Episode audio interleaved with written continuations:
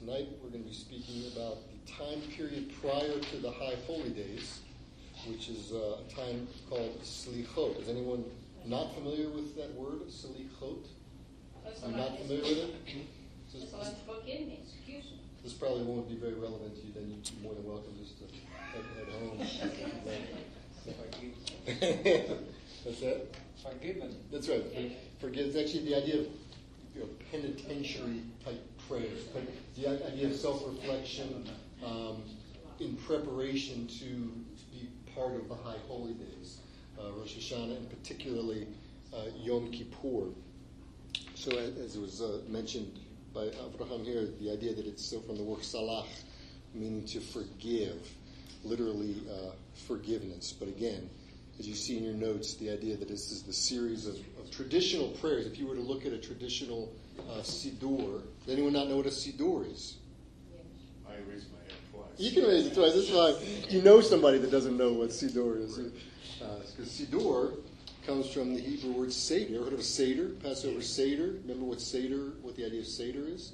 It's the idea of order, right? Order. So uh, uh, a siddur is a prayer book, kind of the order of prayers. So that's why we call it siddur. Um, but in a siddur, if you were to pick up a, a, an extensive siddur, there's a whole section I did today of slichot, the actual prayers. And there are prayers for all of the specific days and the specific times uh, leading up. So, because in Judaism, you know, this, the idea of free form prayer is, is, is not a typical thing, which is ironic because we, I think when you read in the Bible, you see so many what I would say are spontaneous, you know, prayers. You know, you read Nehemiah, even when you read, when you read Paul, which people argue he, was Jewish, but the idea that there are so many prayers that are just spontaneous, Song of Moses, Song of Miriam, these kind of things. Yet, in terms of tradition, there are set prayers. And there's, you know, there's a prayer for eating. There's a prayer for after you eat. There's a prayer for going to the bathroom. There's a prayer for exiting the bathroom. All these kind of things, and, and we might laugh or scoff at that, but the reality is, is that you read some of these prayers, and they're they're phenomenal prayers. So the idea of set or, or traditional prayers is not something that we should shy away from or be uh, be hesitant about. But that's what Chaim's going to speak about as he comes forward. So I was like, I had to jump in and tell some jokes here real quick. But um, so that's the that, that's a, I gave just a little introduction to the word slichot, traditional prayers, Okay. and the idea of tradition and how they come from the siddur and so forth. So probably only got through the first two slash marks there in your notes. Thank you, Rabbi. There you go. Appreciate it. He does a lot more than just pinch hitting. Uh, Grab the notes there. uh, by the way, uh, we have a uh, major Baruch Hashem tonight, and I'm going to embarrass him because I've lived long enough uh, to do that. Uh, Abraham has a new set of, uh, what do you call them? Choppers. Choppers, thank you. Yeah, he looks like a new man. All right. Perfect. All right. Uh, having said that, uh, Baruch haba, Mr. Yochanan from. Okay. Um, to follow along with what Rabbi David was saying, um, if you come from a church background and you're used to uh, Christian tradition, and you may be listening to us talking about Jewish tradition. So I want to talk for, for just a minute. Uh, again, oh, I thought maybe this is some advanced technology here. So, um, tradition. Um, tradition can it, it- tradition is neutral. Okay, it can either be positive or it can be negative. Uh, if you remember Yeshua talking to the Pharisees and saying, Your tradition invalidate the Word of God. In other words, because you are so uh, convinced about the value and the necessity of your tradition, because of that, you put that over uh, against, against uh, Scripture. Uh, and by the way, uh, I don't know if, if Rabbi David mentioned it, but um, according to rabbinic tradition, if you have a dispute between uh, rabbinic tradition, i.e., the oral law, halacha, and and the written Torah, then what what wins is the authority of rabbinic tradition. Now, in case you, you find that outraging, out, in, if, thank you, outrageous. Um, just realize the fact that in the church you've had very similar similar trends. There are lots and lots of things uh, that are done in the church that are not scriptural um, and are traditional, and everybody takes it as this is what we do because we've always done it. Um, so the issue for us is not is something traditional, but rather is it positive or is it negative? Is it something that is consistent with the Word of God, or is it something that is contrary to the Word of God? So, for example, to, to, to give you an example, um, when it comes to uh, Jewish tradition regarding uh, memorial services and, and gravesite service, I know this is wonderful. I'm thinking about this because I got the call from the, the uh, the cemetery encouraging me to buy plots for me and, and Joy. so that's kind of my sick mind. Huh? It is a package deal, yeah. Hurry, hurry, hurry. Um, so um, uh, there, there are things about Jewish tradition that I find absolutely wonderful. Um, it speaks about the resurrection. Uh, it speaks about God's sovereign justice, um, which is huge because when you lose someone and it was hard circumstances, you can get bitter. And, and one of the traditional prayers is Adonai Natan. uh, This is Job's Job's uh, prayer. The Lord is, and and it, it kind of it kind of uh, releases uh, all kinds of yuck because you say, okay, I don't understand it, but it's God. Positively, on the other hand, there are some prayers that are that definitely do not fit with Scripture. One of those is a prayer called El Rachamim, the God of all mercy, that basically is someone akin to the Catholic notion of purgatory. Uh, it basically uh, says to God, God, would you bring so and so into the bosom of Abraham? In other words, we have no clue where he or she is at this point. Uh, they're somewhere, but would you bring them into the bosom of Abraham? So that's problematic. Uh, and, and that kind of fits into uh, aspects of Jewish tradition that say that when someone dies, you recite the Kaddish for a year uh, with expectation that over that uh, period of year, that they, they would come into the bosom of Abraham, so to speak, into Gan Eden. So obviously we can't accept that because uh, for us, Scripture is very clear that when you die, you have already experienced God's judgment one way or the other. That either either He has He has given you His stamp of kashrut and, and you go to be with Him, or you don't. And so um, so that's why you know we um, we huh The tradition have plus and minus. Biduk. So um, it's something for us to, to be aware of um, and, and just to make sure that the traditions that we do observe bring honor and glory to God. And when we believe that what we have uh, digested and, and sifted over a number of years uh, does that, uh, there's some absolutely beautiful, wonderful, uh, uh, God inspiring, uh, God honoring prayers. So, all right, slichot. Um, forgivenesses. Remember that OT is the feminine plural in Hebrew? Yes? Remember that? If You don't remember Aye. Uh, so we don't say Shabbats, but we say Shabbatot. All right. Now I've said that. We can move on. Um, so the notion of slichot is based on a couple of things. One is um, that we need to repent. Um,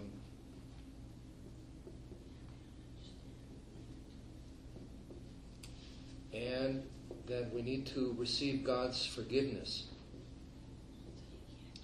Um, and, and, and this is uh, a very positive aspect of, of traditional Jewish teaching that says that a person has to, to repent a day before they die. And since no one knows when they're going to die, you have to repent every single day. Amen. Uh, really can't argue with that. Um, scripture is full of exhortation, encouragement for us to, to repent. And unfortunately, by the way, I'm, I'm mounting a soapbox here for a minute. Unfortunately, that is not something that is often emphasized in a feel good culture. In other words, God is your buddy, He wants to bless you. Um, here are the 10 easy ways to, to follow Him and to get the blessing, and so on.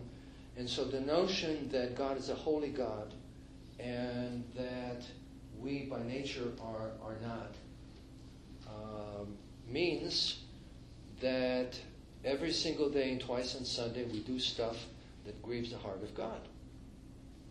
And so for us, repentance uh, is not something that we do once a year, but there are special times when we bring it up to the to the surface to, to emphasize it, to be an encouragement for us to repent the rest of the year.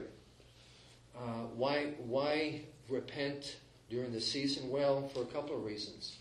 Uh, you may know, and this is of course the, what the negative aspect of tradition for us is that um, the month of Elul uh, which is this year from September 4th till August uh, 2nd, uh, October 2nd.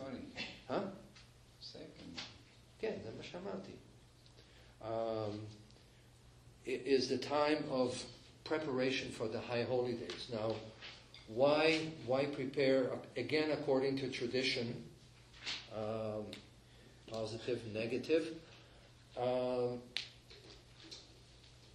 according to tradition, you want to prepare for God's special um, special events, the Moadim, the, the special festivals. Something very, very scriptural. Uh, you have all kinds of examples in the Word of God where the Lord says to Israel over and over and over again, I'm going to do something special, but I want you to prepare. So, for instance, um, the giving of the Torah, before God gave the Torah, He said to Israel, Prepare, wash yourself, put on clean clothes, and be prepared for the fact that I'm coming. In other words, this is not just something you're going to do and say, ho hum, all right, uh, what have you done for me lately? Uh, but you prepare. And Yeshua does the same thing.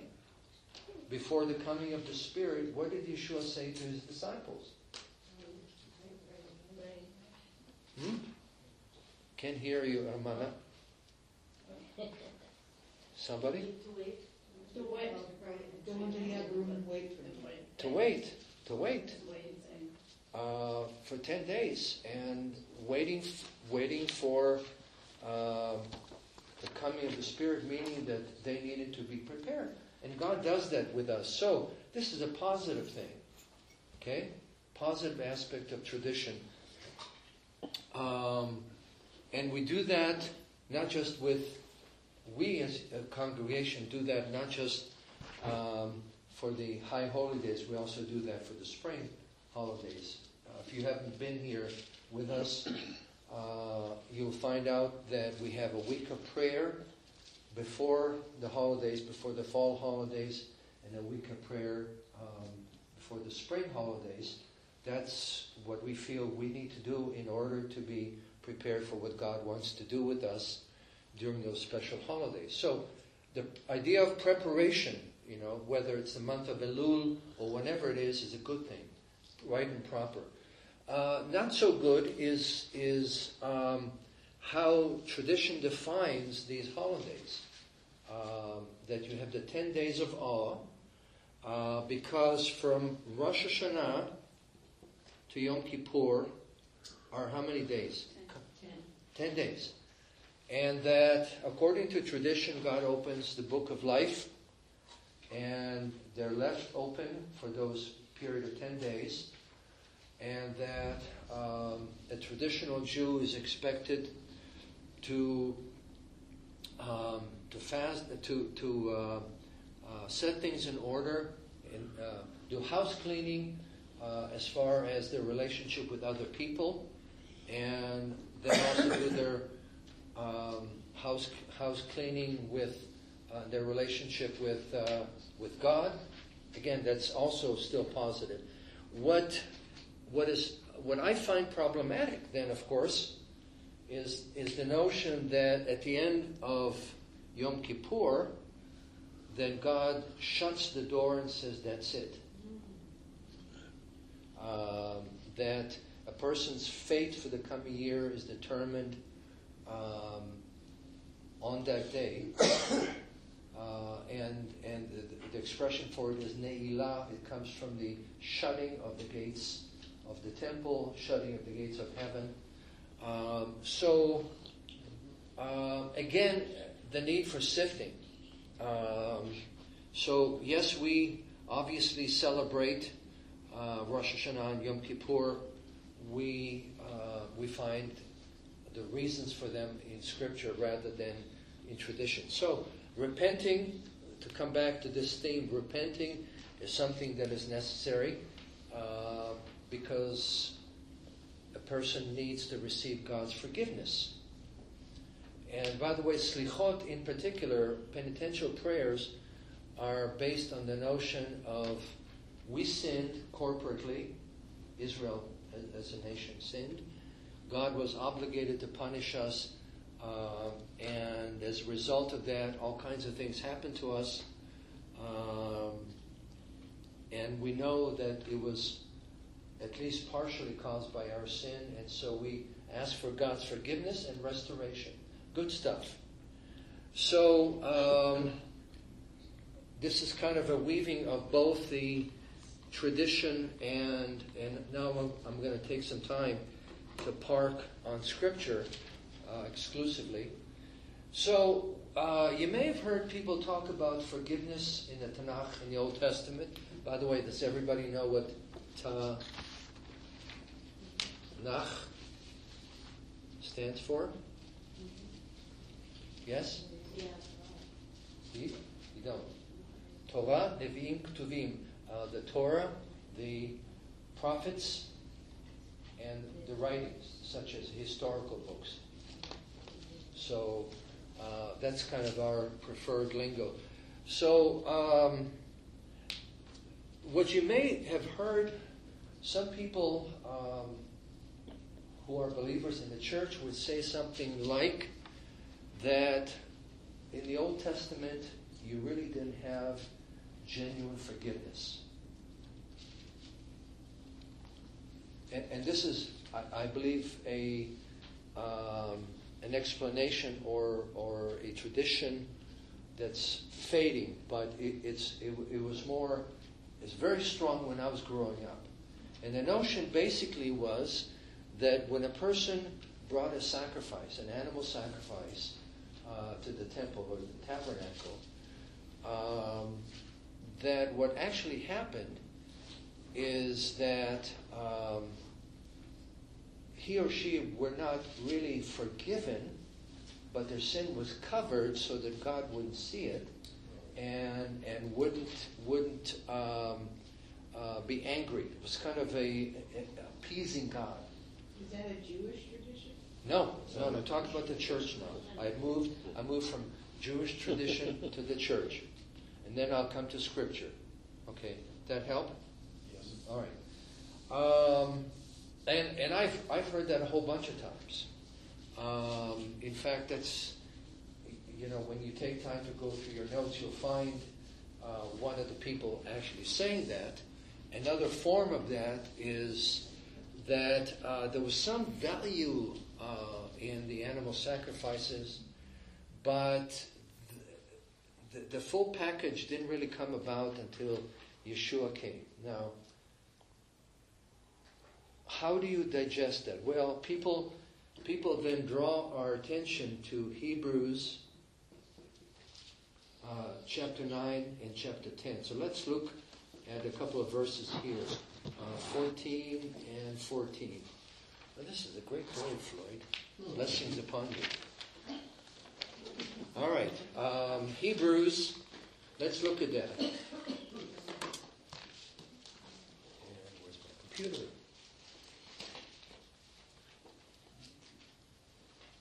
Oh, Hebrews 9, excuse me, Hebrews 9 9 and 10 4. Oh,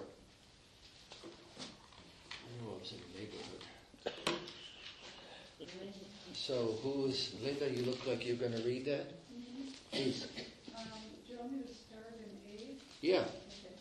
By this, the Ruach HaKodesh makes clear that the way into the holies has not yet been revealed while the first tent is still standing. It is a symbol for the present time. Accordingly, gifts and sacrifices are being offered that cannot make the worshiper perfect with respect to conscience. That's eight and nine. Okay. And then there's fourteen or Uh, 10, 10, 14, 10, 4, rather.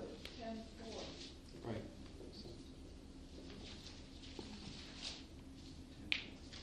For it is impossible for the blood of bulls and goats to take away sin. Okay? So you have a couple of fairly strong statements by the writer of the book of Hebrews. Okay? One of them says that the animal sacrifices could not perfect the conscience of the individual who brought the animal sacrifice. Okay? How did that work? Well, you would, if, if, if this was the tabernacle or the temple, you would bring the animal, you would lay your hands on the animal. If this was a, uh, uh, a sin offering, you lay your hands on the animal, you confess your sin uh, before the priest who is standing here, and, and the animal would be killed, and that would be the principle of life for life. In other words, uh, you, w- when you confess your sin, you say, I am worthy of death because of my sin. And in my place, this animal is going to die, and, and, and this is God's means of providing forgiveness and cleansing for me. I'm not sure this is the right place. But there's a, what is the difference between the forgiveness and the atonement?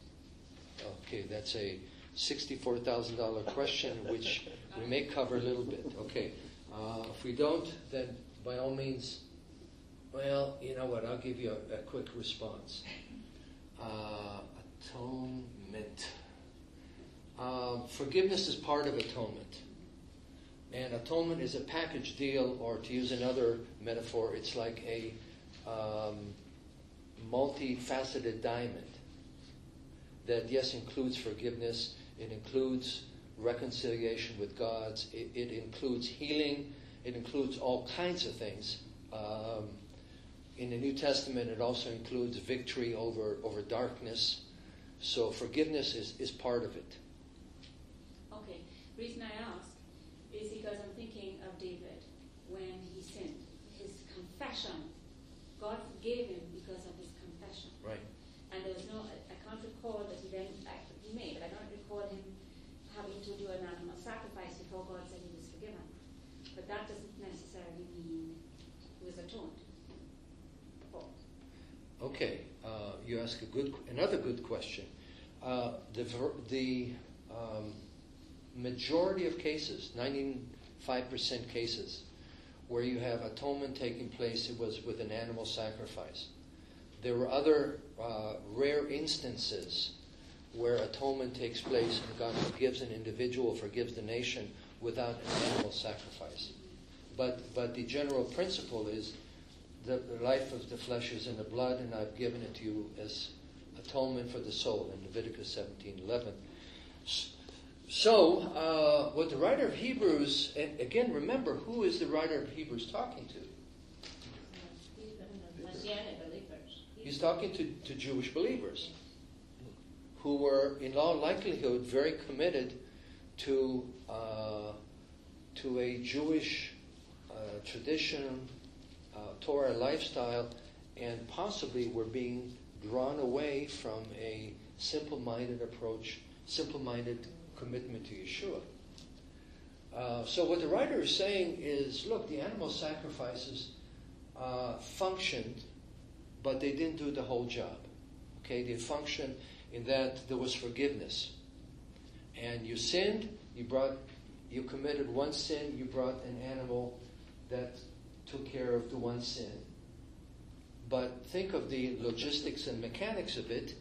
That if you lived way up near the Lebanese border, and, and you had to travel to Jerusalem, which was a couple of days away, then on the way you you possibly kicked the dog or or uh, yelled at your wife or committed some other sin to kind of compound it. So by the time you got the, the sin taken care of, the one sin, then you came back you had a bunch of other sins.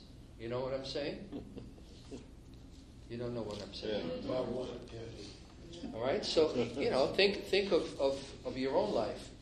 You know, you you someone cuts in front of you, flips you off, and and you want to do likewise and get behind them.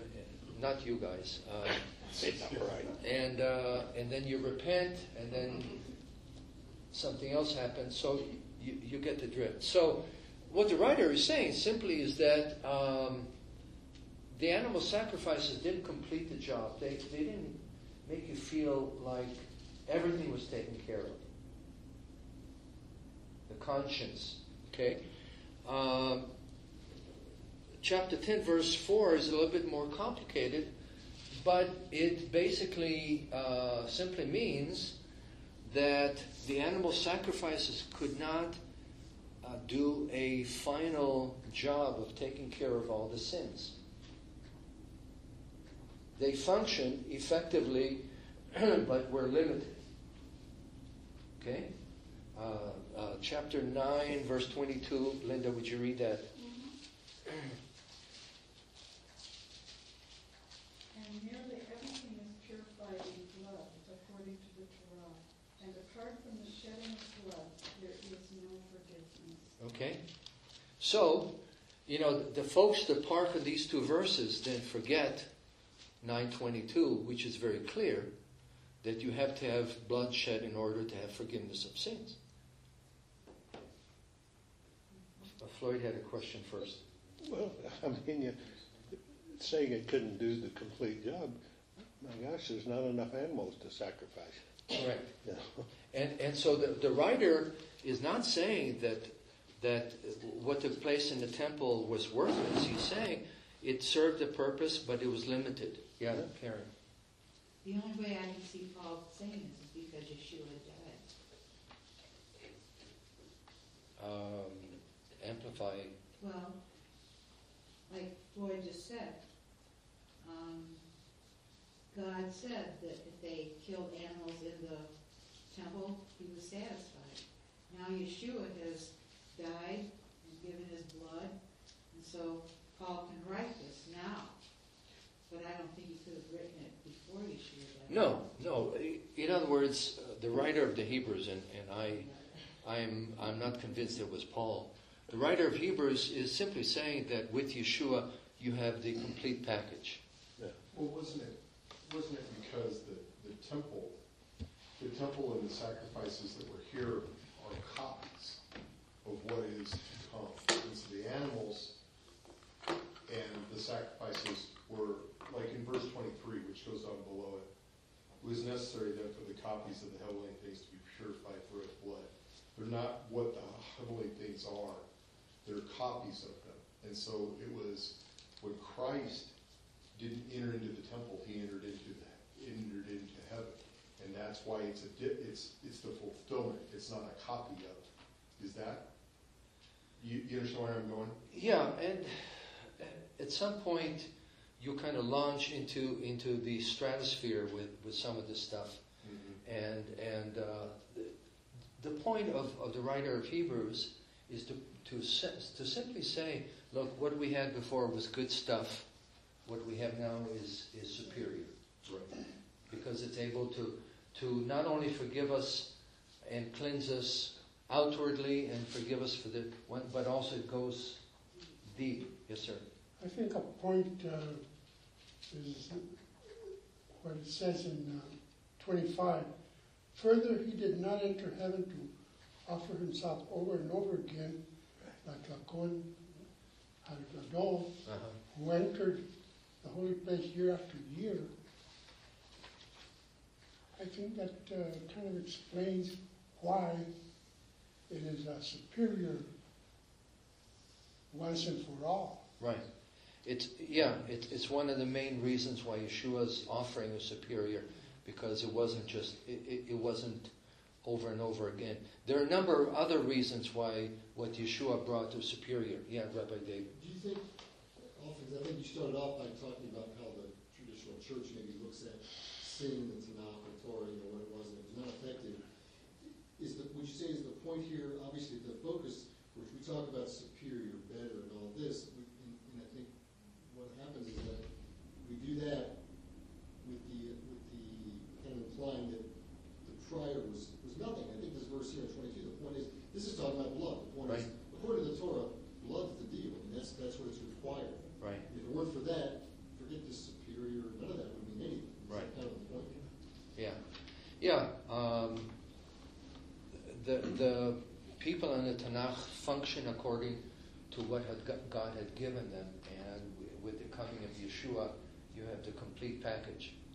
Okay, uh, back to forgiveness. Um, you have words for forgiveness in the Tanakh appear about forty times. That's a lot of times. Uh, in the Old Testament that speak about forgiveness. And by the way, forgiveness, uh, there are a couple of words. One is nasa. Um,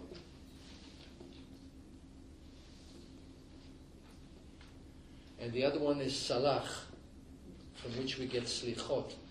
That is the mnemonic device to remember what NASA means. NASA, liftoff, rockets, all that. Wow. That's how we it. Did you catch that? NASA and NASA. One learn Hebrew, is giving you a little, you know, help. Come up with your memory device. Yes, NASA, NASA. That's how it goes. Well, uh, we were, uh, we come from different sides of the ocean. All right, uh, Nasa has the idea of either lifting or taking away. Okay, so it's it's it's a fairly broad word uh, that can mean carrying or lifting away. But when it comes to atonement, it has to do with the notion that God lifts and carries away the sin. That's what forgiveness is. So that obviously means that it, it's not a pretend kind of thing under the animal sacrifices, but rather it's serious business. God actually does that. And we'll look at a couple of verses. Uh, salach simply means to forgive, and it's a word that's only used in reference to God. Okay? Why? Because um, this especially speaks about the character of who God is. God is a forgiving God. Um, and, and this is something I, I, I want to park on for, for a while. You know, we have such cockamamie ideas of who God is. You know? Uh, things go badly well. God punished me because I, I wasn't uh, doing what I was supposed to be doing. And besides, he's kind of mean to begin with. And if I'm having fun, he's going to look down and say, no, no, no, no, we've got to cut it out. Um, we, we forget, we forget the fact that uh, what defines who God is, is his desire to bring about, and this is a related word, shalom, is to bring about shalom, which is uh, peace, wholeness, and completion. And, and I, at least I find it fascinating that uh, in the Old Testament you have 40 references to forgiveness. Why? Be- again, it emphasizes who God is. Now, I want to look at a couple of verses. Um, first of all, in Exodus um, 32, and then um, Exodus 34, and then also in Numbers 14. So let's uh, first of all start. And Mr. Zims, are you going to read for us? Uh, spectacles, okay. Um,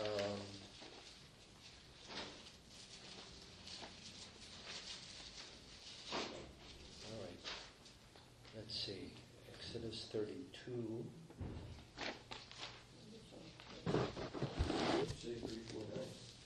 Well, be- before we get to 34 9, um, hang on a second.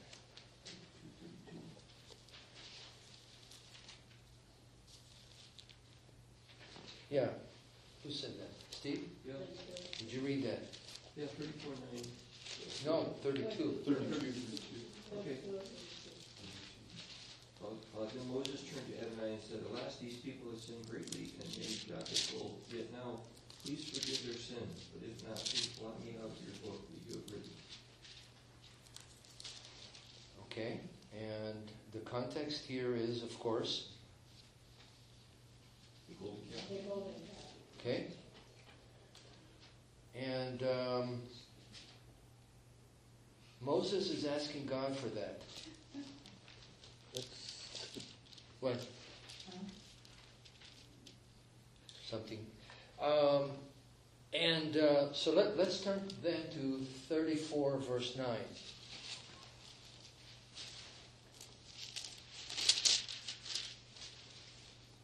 And Pat, since. I don't have my Bible. Oh, okay, all right. I don't have those in there, so. Next time I will, will expect it. Yochanan.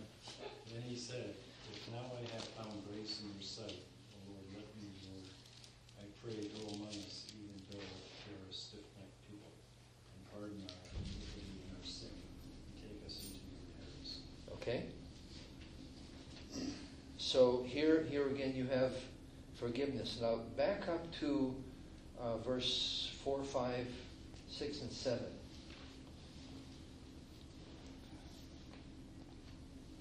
John, Yochanan. So he cut two tablets of stone like the first ones. Then Moshe rose early in the morning and went to Mount Sinai as the Lord had commanded him. And he took in his hand the two tablets of stone. And the Lord ascended to the cloud and stood with him there and proclaimed the name of the Lord. The Lord passed before him and proclaimed, The Lord, the Lord God, merciful and gracious, long-suffering, and abounding in goodness and truth keeping mercy for thousands, forgiving iniquity and transgressions and sin, by no means clearing the guilty, visiting the iniquity of the fathers upon the children, and the children's children to the third and the fourth generation. So Moshe made haste and bowed his head towards the earth and worshipped. And he said, If now I have found grace in your sight, O Lord, let my Lord, I pray, go among us, even though we are stiff-necked people, and pardon our iniquity and our sin, and take us to your inheritance. Okay? Now think about the context. I mean, I, I know we say, well, golden calf, all right. Now think about the implications of the golden calf. What had happened before the golden calf? Moses went to get the Ten Commandments. Okay? God came down on the mountain. And, and there was fire, and there was smoke, and there was blowing the shofar, and pretty spectacular stuff. And then a short spell later, the, the, the people get, uh, in Jewish we, we say shpilkis, uh, pins and needles. They get restless. And, and they, they, they get, plain English, they get stupid. and and uh, they say, make us gods, you know, who brought us out of Egypt. It's like, hello, do you have any brains? You, you've seen, you've seen the, the ten, the ten plagues. You've seen God coming down, and then forty, a month and a half later, you're saying uh, we want some visible uh, uh, something that that uh, we're going to worship as the one who brought us out of Egypt, and you say, What's the matter with you? What are nuts? And and so it was it was foolish. But remember that part of the deal when when they did these things, it wasn't just you know singing uh, songs and and worshiping the, the greatness of, of the calf. It was basically an orgy, and people were whacked out of their minds. And so for God, this represented nothing less than than prostitution. Fact, the word prostitute uh, appears a whole bunch of times in reference to Israel following false gods. Yeah, Mary. I'm just thinking, that God was proving his faithfulness, his, his promise to them, that they did not, that they had, before they said, they- whatever he tells them to do, will do. Right. And they broke their promise to him. So God, you know, has started them to say, you know, you have to do what I do, and I promise you, and you vow to me. You must keep it, because your word is, our word to be, his word, our word to be similar to his word, our faithfulness to him has to be, his, his faithfulness to us. I think it started them because of tumultuous thunder, lightning, and, and everything. They had seen the power of God, and yet, yet they stayed straight away. They, did. They did. Uh, by the way, somewhat like what, what we do. Um, and uh, Moses sees God's anger, uh, which is incredible. But we have to understand, just like human emotion, human anger, anger typically represents hurt and pain. And, and God's anger represents his, his broken heart that he, that he was um, that he was cheated on by, by the nation of Israel. So that happened. And yet here you have one of the greatest revelations of God in throughout Scripture. Think about it. Um, and, and yes, it is for Moses, but it's not only for Moses. Understand that the, the picture that's taking place here is God is saying, Moses, this is who I am. I want you to tell the people, this is who I am. And this is after, very shortly after the golden calf episode. So God tucks Moses uh, behind the rock because there's no way Moses can, can see uh, God's full bore uh, glory and live. Then he zips in front of him and he proclaims all these names. Well, they're not names, they're not merely names. They are descriptions of God's character. This is who I am, Moses. And think about it. You- know, in human in a human relationship where where there's been significant break between, say, a husband and wife, and then all of a sudden there, there's the, one of one of them decides to open up their heart and say, "Here I am.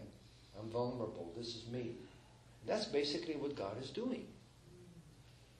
the, the Lord, the Lord, merciful, compassionate, um, and forgiving. In other words, when the Lord presents himself uh, to Moses to communicate to the people of Israel, after the golden calf, he doesn't say, um, You mess with me and I kill you. That's not the go to position. The go to position is, I am delighted to, to be able to forgive. And so uh, the notion that this wasn't complete until the coming of Yeshua, um, God forgave. And think about the implication. If God did not forgive Israel at that point, what would he have done if he had not forgiven Israel? He would have killed them. He would have obliterated the nation. So the fact that he didn't means that he had forgiven the nation of Israel. I think in the church, the confusion is they think of they think of forgiveness and separate it from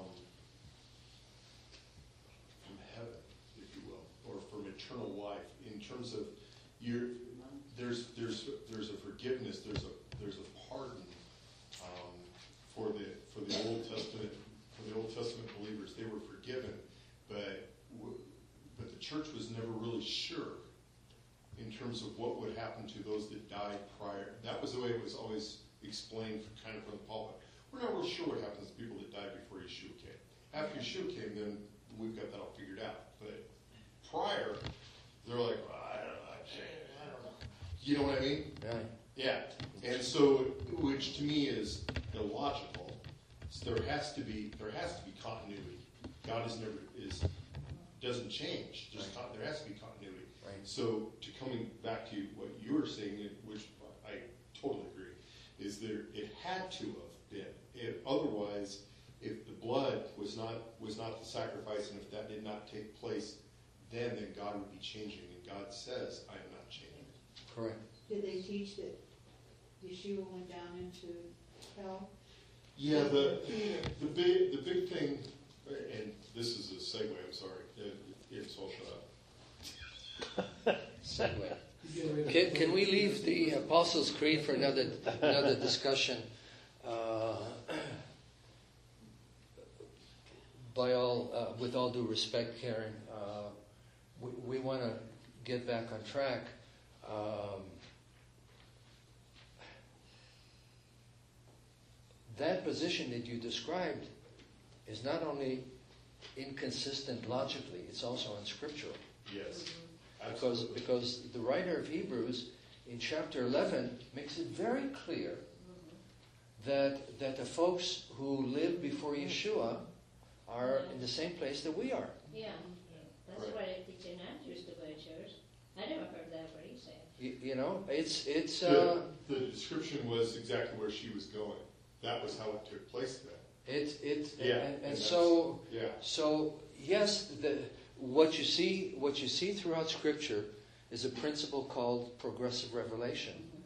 That as time goes on, the Lord kind of un- rolls rolls the, the Torah and, and more and more and more so that you get more stuff here than you did back here. Okay? Um, and so, yes, you can understand that Abraham, Isaac, and Jacob, David, didn't know as much about heaven and eternal life as we do. However, Scripture is very emphatic about the fact that they went ahead of us. right. They, they, they were the, uh, they're the cheerleaders who, who finished the race, are sitting waiting for us to finish.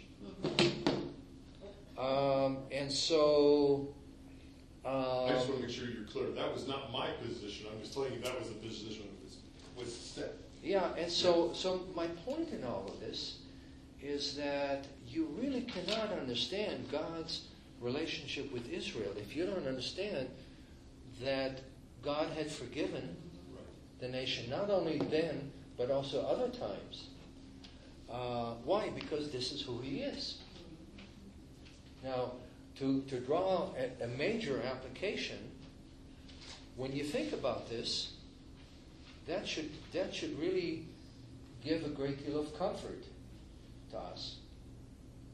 Well, it does for me. Because um, there are all kinds of times when when I think something and I think, oh boy, where did that garbage come from? Or I say something and and I uh, want to beat myself up because I realize it wasn't exactly the word of God. You know what I'm saying? um, and yet, I, I don't I don't uh, flagellate myself in black and blue. Why? Because I know who God is. That that you know that is what determines the sanity and the basis for life. And we see that over and over and over and over again with the nation of Israel. Um, another example, well, I guess we better finish. I know Rabbi David is trying to keep me honest. Um, so, a- another source of application is that one reason why we participate in these traditions is we want to identify with the people. Why? Because um, God has called us to be um, His representatives to the nation of Israel and to all nations, but at Yeshua Tzion particularly to the nation of Israel. And we cannot do that without identifying and to, if we identify with with what is taking place during the season, then we will be able to intercede because an intercessor is someone who has to be able to identify with the people that, that they intercede for. Because otherwise they're over here looking down instead of saying, no, I, I, I, I'm part of what's, what's taking place. And so that's why we do what we do because the Lord has called us to be part of the community and, and to be part of His redemptive work in this community. So there's a lot of stuff that, that we probably didn't cover, but I just uh, wanted to give you an overview, an overview, and then uh, next Wednesday, uh, Rabbi David will continue this.